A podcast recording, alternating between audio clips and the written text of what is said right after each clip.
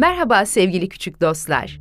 Şimdi size Kuveyt Türk yayınlarından çıkan Mantık Uttayr, Kuşların Şarkısı adlı kitabı seslendireceğim. Kuşların akıllısı geçinen baykuşu gayet iyi tanırmış Ütüt. Onun her yerde bulunmayacağını, ancak viranelerde yaşadığını da bilirmiş.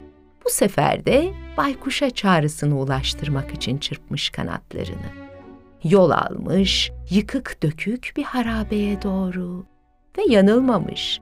Bir gece vakti vardığı viranede ağacın dalına tünemiş uykusuz baykuşu görmüş. Merhaba, sana çok önemli bir haber getirdim.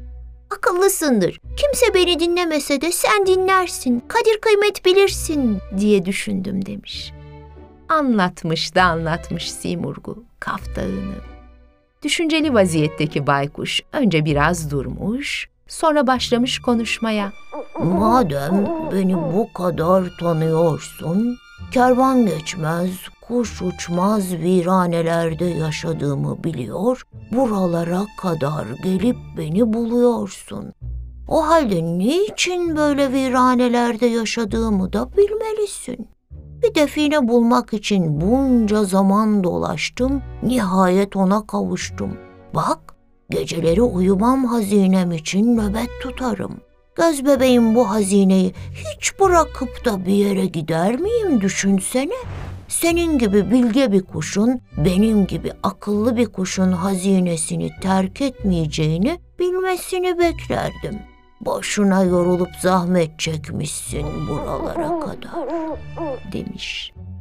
Eh, bu sözler karşısında Hütüt'e yeniden uçmaya koyulmak düşmüş. Ta ki tatlı tatlı öten şarkılar söyleyen bir serçeye rastlayıncaya kadar uçmuş. Bunca akıllı ve güçlü kuşlar gelmek istemeyince minik serçenin gelmeye cesaret edeceğini de pek tahmin etmiyormuş. Fakat yine de anlatmış ona da padişahları Simurgu. Çünkü onun vazifesi her bir kuşa Kaf Dağı'nın ardında yaşayan Simurgu anlatmakmış ki sonra hiçbiri benim haberim olmadı bilseydim gelirdim demesin. Serçe ama benim gibi güçsüz, zavallı bir kuş nasıl cesaret etsin Simurga yolculuğa? Ya ölürüm ya yolda kalırım. Senin ayağına da bağ olurum demiş.